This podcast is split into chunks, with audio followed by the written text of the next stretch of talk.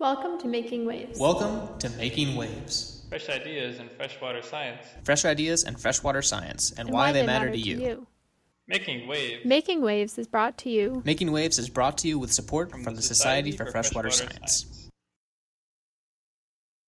Hello, everyone. Thanks for tuning in to this episode of Making Waves, brought to you by the Society for Freshwater Science. My name is Susan Washko, and I'll be your host for this episode.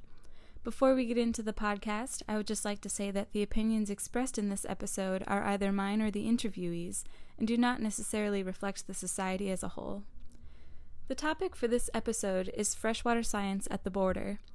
We hear in the news about how the president's proposed border wall will disrupt wildlife such as big cats and butterflies, but we hear little about how it will affect freshwater and freshwater species.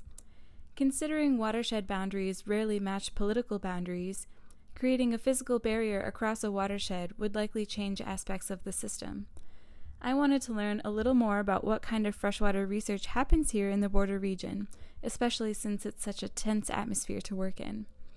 So I reached out to four aquatic specialists in Tucson, Arizona to see what kind of binational projects they work on at the border, these the barriers these projects face, and the benefits of binational projects. The interviewees were Claire Zugmeyer, an ecologist with the Sonoran Institute working on the binational Santa Cruz River and its water quality and wildlife, in addition to other factors. Miguel Grajeda Garcia, an international student from Mexico studying at the University of Arizona for his PhD. Miguel's research focuses on the Sonoyta mud turtle, an endangered species found only in two locations, one on each side of the border the Sonoyta River in Sonora, Mexico, and Quitobaquito Springs in Organ Pipe Cactus National Monument, Arizona. Joaquin Murrieta Saldivar, a cultural ecologist with the NGO Watershed Management Group in Tucson, Joaquin specializes in community based approaches to watershed management that enhance multicultural aspects of the watershed in addition to resilience. And lastly, Elia Tapia, another U of A international PhD student from Mexico and senior research specialist at the Water Resources Research Center. Elia works at the Transboundary Aquifer Assessment Program, a joint effort between the U.S. and Mexico to evaluate shared aquifers. I learned a lot from these folks, so I've organized pieces of our conversations into a discussion of the questions that I mentioned before.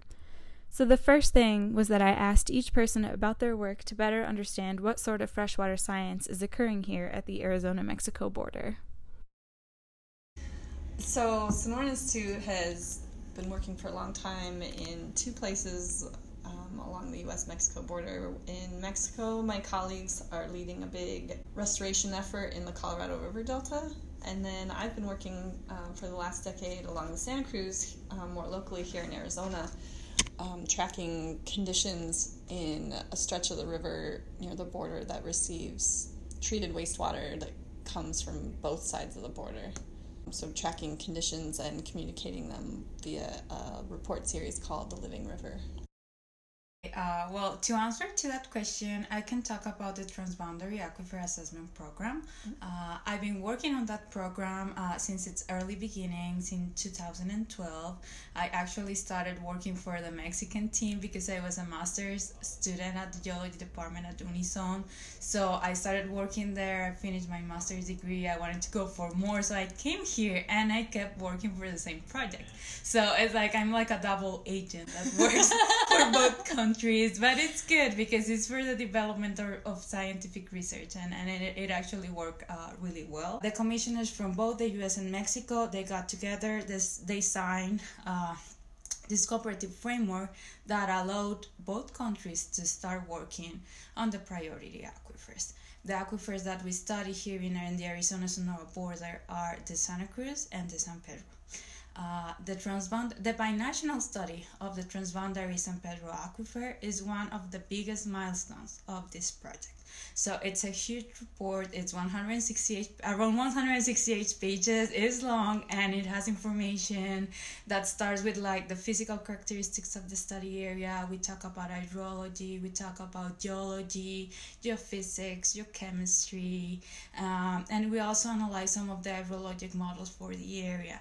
Uh, a section that was important on the project was the recommendation because uh, even though we started, we did a lot of work uh, trying to harmonize different sources of information and provided providing something that talk about both the U.S. and Mexico that you were it wasn't separate this time so uh, it was it was really important but the thing is like there's always more to do like this data it can serve for the development of um, uh, hydrologic models or groundwater models. So some of the recommendations also like keep monitoring. And there were a lot of things that we we, we have to keep doing in mm-hmm. order to keep like promoting uh, the understanding of these shared aquifer uh, systems. So this report was released in 2016 we are also working on the on a similar study for the Santa Cruz. It's currently under USGS review, and we hope to have it done by early next year, hopefully. When I first came to the US, here to Tucson, to study at the U of A, uh, I joined something that at that time, and still called today, the International Sonoran Desert Alliance. And it was a community based organization. And with that organization, which we helped install, it was Mexico or Sonora representation, Tohono O'odham, as well as the U.S. So that was not that, that wasn't binational. It was was actually trinational, yeah. uh, with the O'odham nation being part of that. So we did a lot of community collaboration, engagement, visioning, in terms of the son, of the power of the Sonoran, the binational power of the Sonoran Desert, and what that meant at that time. I'm talking in the early 90s, uh, to strengthen those collaborations binationally.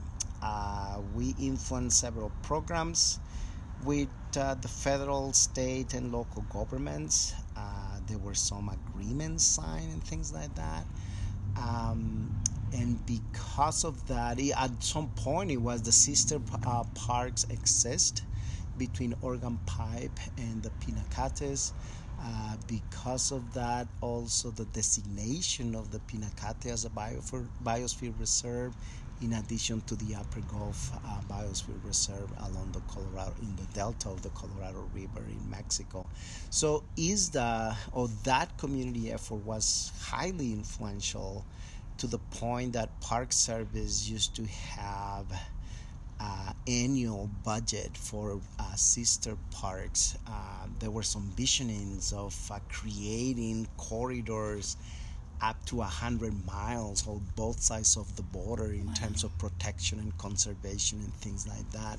So the dynamics, the energy, it was fully a collaborative effort, uh, trinationally slash binationally between different cultures and different nations on how the border was actually blending uh, elements of cultures and nature.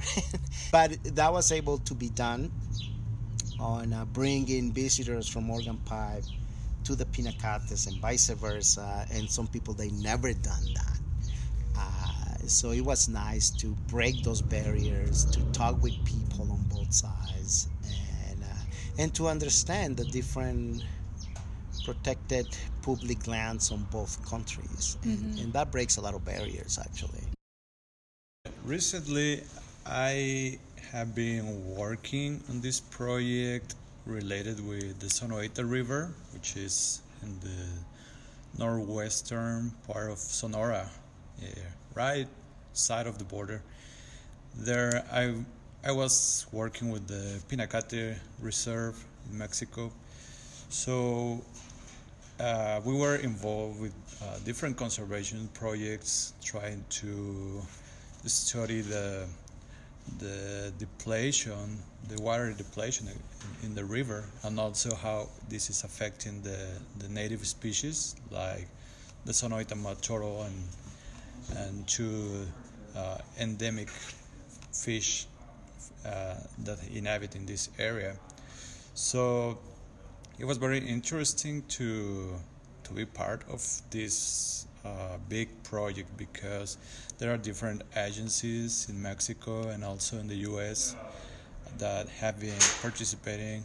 Uh, such as uh, the U.S. Fish and Wildlife Service, Arizona Game and Fish, uh, the Arizona Sonora Desert Museum. They have been involved, especially uh, with people that have expert, expertise working with uh, freshwater fish.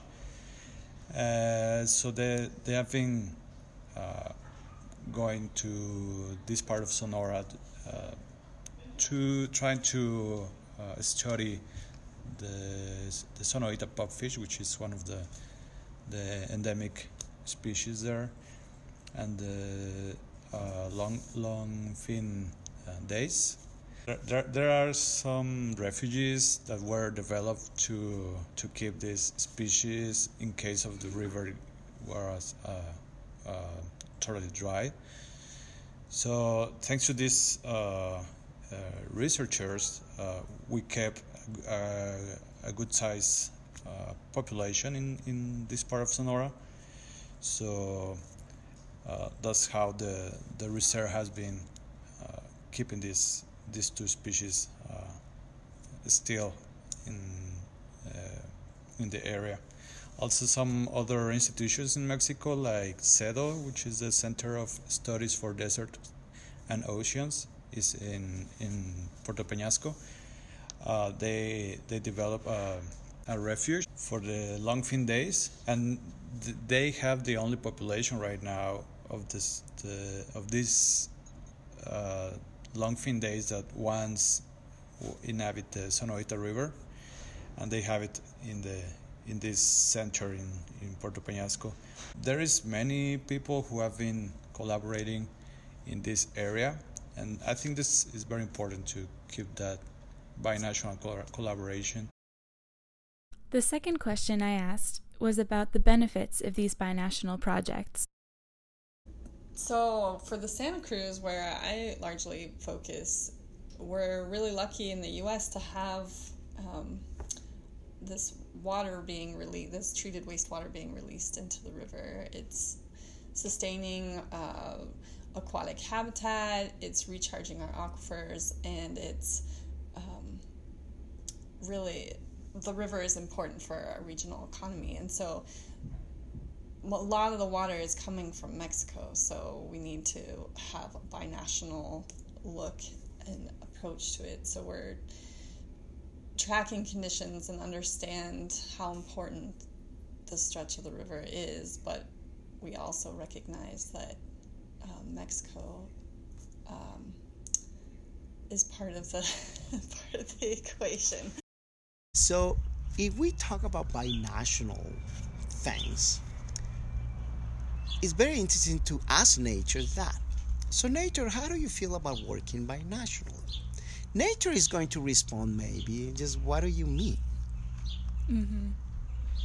I mean, my borders as nature is more on ecosystems, is more on watersheds, it's more, those are my natural borders. But in terms of binational borders, nature is going to say, Well, what are you talking about? So, saying that, the importance of the binational work, binational collaboration, binational intentions is to bring nature back to the natural thinking. So, can a US scientist and a Mexican scientist that are working on the same watershed, that are working on the same mountain range, come together and talk about okay how are we dealing with these issues? I mean you have some issues i have some issues. Nature is the same but the issues for the most part they are political they are human they are community. So at the end there are human elements that influence nature. So it's very important the collaboration binationally trinationally or multiculturally uh, to come and understand nature and see how can we work towards nature. Not towards my country or towards your country. It is towards nature. Uh, so it makes total sense for me to have binational trinational multicultural collaborations when we talk about nature. Well, as I mentioned before, there's no treaty for groundwater management, uh, and this framework that we have uh, is entitled to assessment only. Uh, but the principles of agreement and the successful collaboration efforts in these priority aquifers have proven this to be a useful tool for promoting collaboration between uh, the two countries. So, mm-hmm. so what happened? It, it's a good it's a good example that says we can work together. We should keep going and we should work more together, uh, improving the understanding uh, of this shared aquifer systems uh, is an essential step uh, towards the development of future water management agreements between the US and Mexico. The benefit is uh, the exchange of experience.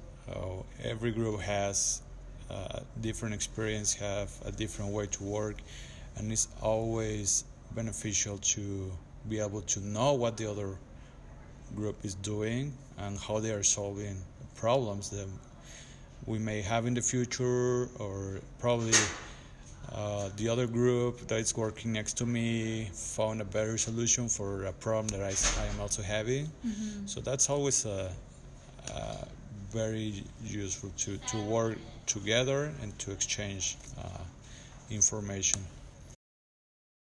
Third, I wanted to know what sorts of barriers there were for successful binational projects or for project completion.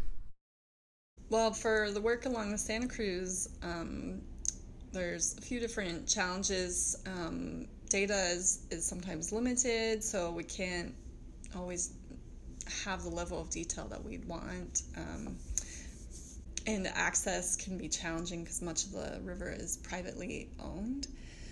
But at the same time, there's a lot of interest and energy towards doing additional research and understanding river conditions. And um, just this last fall at our annual Santa Cruz River Research Days, we facilitated a research agenda and so identified a lot of research priorities. So um, there's always more to learn. Yeah. we uh, are identifying the things that we need to do.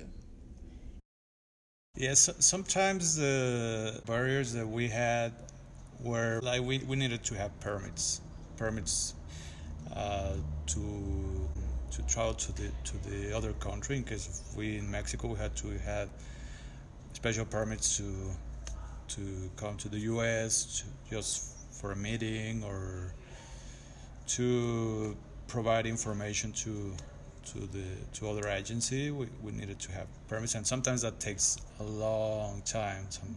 It depends on how the the situation is uh, currently. It may take a week, or it may take three months just to get a permit done. So, I think that's one of the the main barriers for me, and this might be too philosophical, but for me, one of the biggest barriers that exists for successful collaboration is the barriers that we as human beings create in our heads.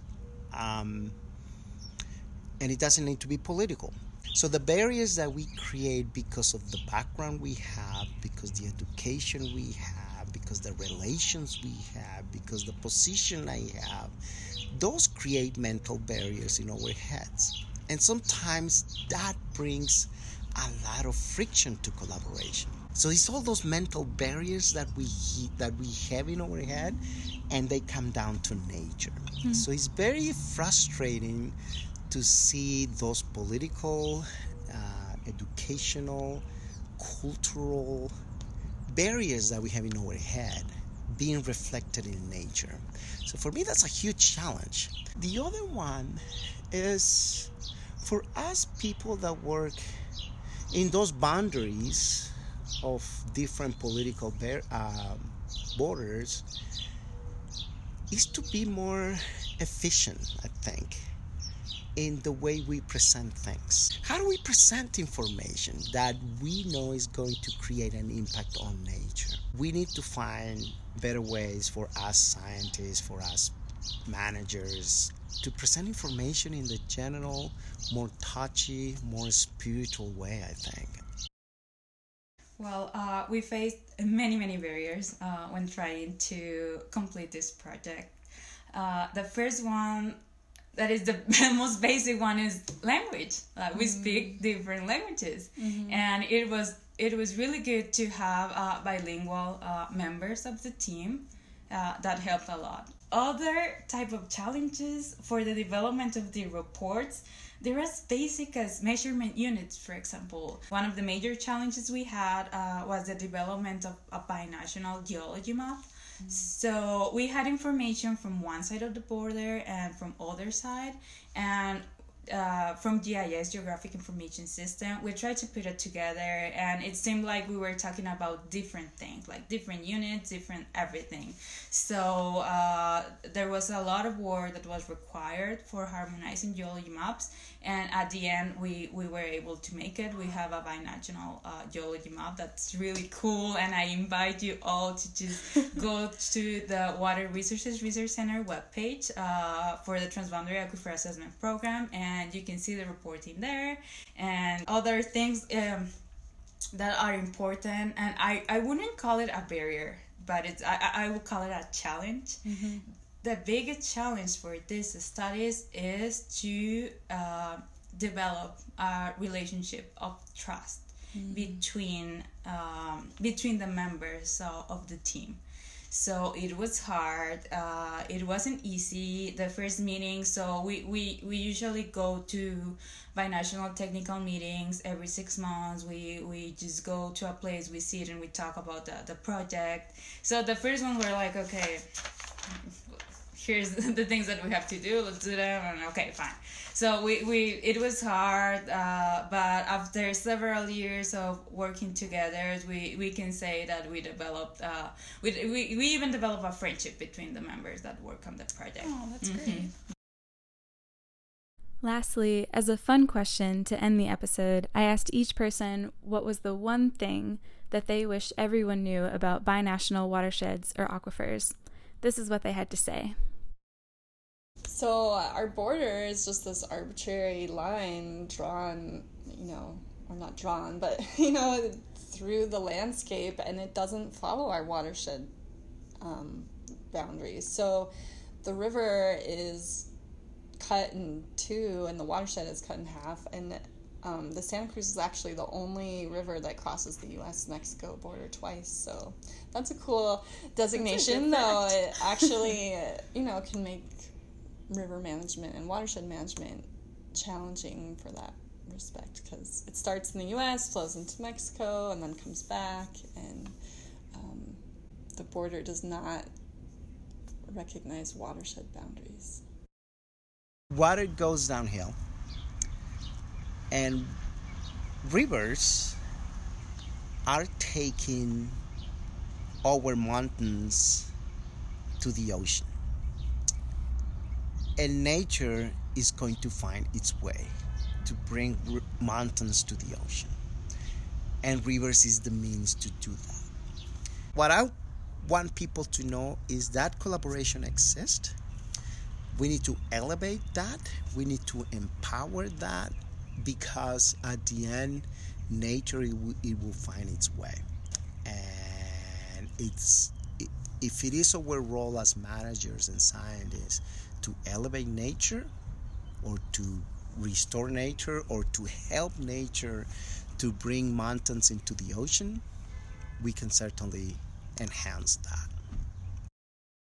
Well, uh, people need to understand that the natural systems are ruled by the political divisions that we create as humans. They don't know about international borders, they don't know about walls, they just follow their path. So that's important to know. And also, it's important to know that any action that you do in each side of the border is gonna have a repercussion on the other side. So we have to we have to be careful with everything we do, and we have to take into account that uh, there are no barriers or or borders between na- nature.